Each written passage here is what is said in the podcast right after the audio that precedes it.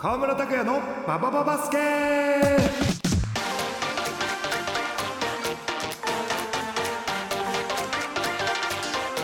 始まりました。川村拓也のババババスケ第3弾。B リーグコメンテーターでありメインパーソナリティを務める川村拓也です。去年の10月以来4ヶ月ぶりに MBS ラジオに帰ってきました。ババババスケは2024年も変わらずバババッと勢いよく放送していきますのでよろしくお願いします。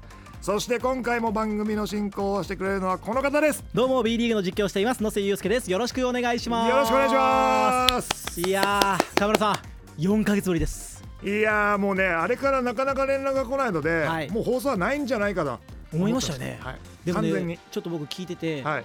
ババババスケってめちゃくちゃ完璧に言うんで、はい。相当練習してきたなと。だって毎晩寝る前練習してましたもん。バババスケット。ババババスケ。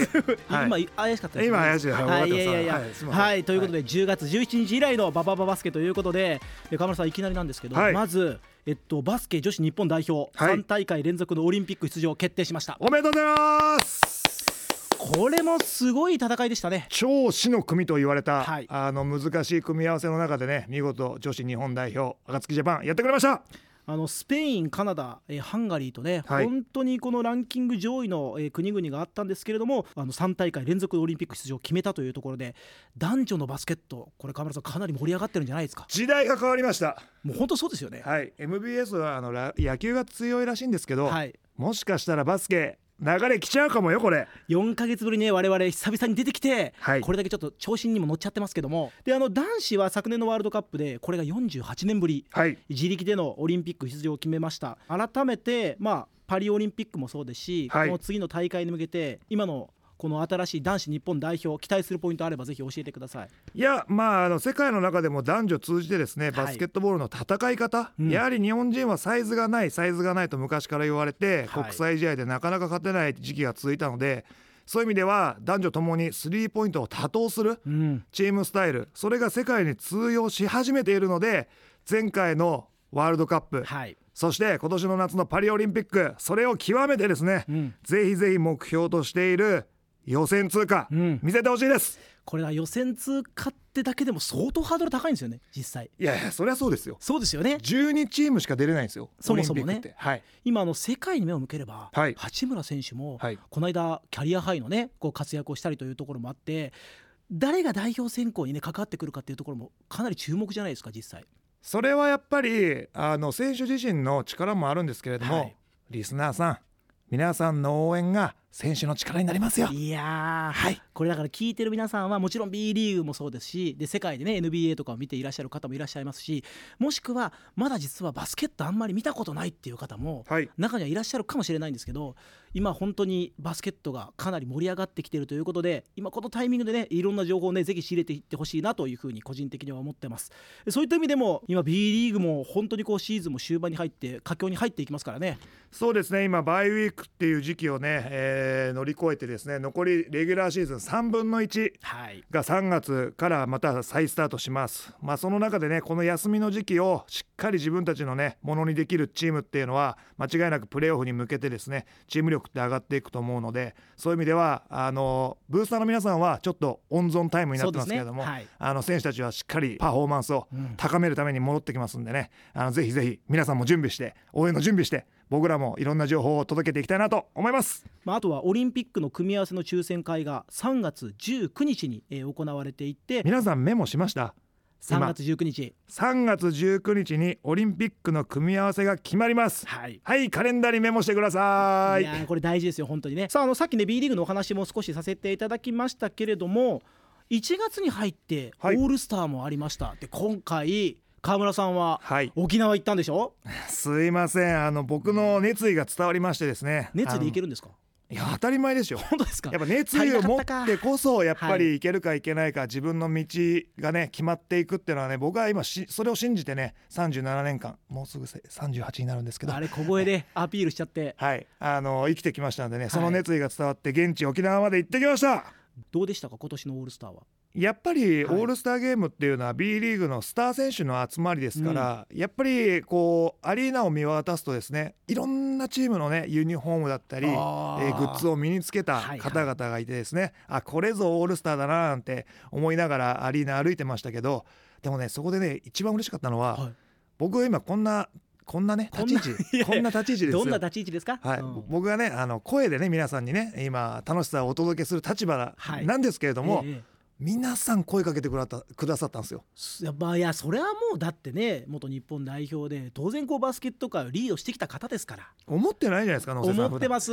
普段の打ち合わせでそんなところ見たこいとないですよ。やいやいや相当リスペクトしますよ僕。本当ですか、はい。そんな感じは今まで感じたことないですね。熱意が伝わらやっぱそういうところかそうですね。やっぱそういう熱意がねあるかないかっていうのはやっぱ相手からしたら伝わりますからね。いやまさかのラジオで怒られるっていうね。いやいやいや。その僕らのこはい。の熱意の話をですね、今のブースターさんリスナーさんたちが選手に向けてあげると、やっぱり選手はね、はい。より頑張れるね力になるんじゃないかなと思います。いや河村さんね、まあ、はい。熱意があるからちょっと汗かいてきいてや いやそれは熱いだけじゃんそれは熱いだけ。ね、熱と熱いいやいやいや。もう漢字が違うよそもそも。いやでもねやっぱそれだけね熱量を持ってやっていただいてるってことでね、はいちょっとくださいよ。沖縄アリーナの話に戻すと、はい。どうでしたか印象に残ったなんかこう出来事とかなんか選手との絡みとかそういったものってなんかありました？改めてですけどいやなんかねい沖縄アリーナはやっぱ施設がしっかりしてるんで、あ選手と交わる時間ってねなかなか取れなかったそうなんですか、はい、だからちょっと外からはい。こう選手たちの状況は見てましたけれども、まあ、中の選手たちの話を聞くとあの群馬クレインサンダースのはい。辻選手なんかは、はい、あの島根スサノーマジックのビュフォード選手を笑わすためにやってましたね。自腹で、はい。えー某サイトで、はい。あのいろいろなものを買って、えええー準備して笑わせようとしたけど、あの一瞬の微笑みで終わったそうです。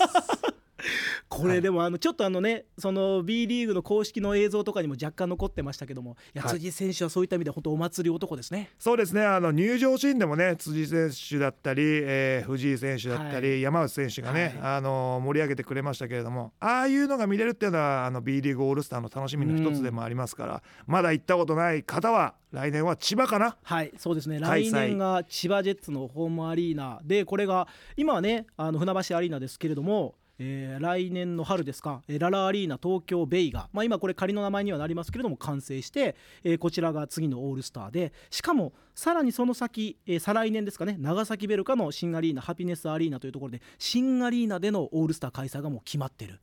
ワクワクするあねーもう全国各地でね、はい。あのプレイヤーからしたらもう最高なねアリーナができますからねそこでねあのブースターさんが一人でも多くですねアリーナに集まってくれて応援してくれるともっともっとねいいパフォーマンス見れると思います、そんなあのアリーナがパンパンになったらいいなっていう話をしてたら、はい。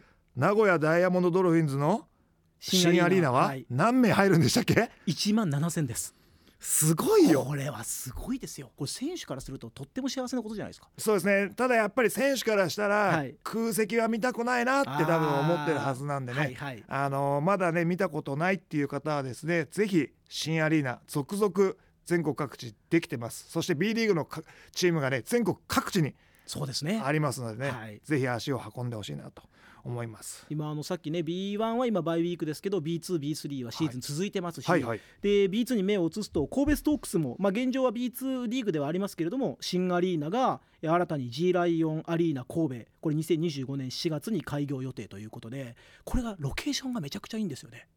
教えちゃいます？これ。いやーこれいっちゃいましょうアリーナのはい。周り、はい。270度がはい。海に囲まれてるらしいです、270ですよ。はい。4分の 3?4 4分の3分の3が海に囲まれてる。もうちょっとびっくりしてびっくりしてペットボトル落としてる場合じゃないんですよ。はい。そして、はい。なんと1万人収容ではい。7階建てだそう7です、階建て？これはい。新しいですよ。7階建てアリーナ。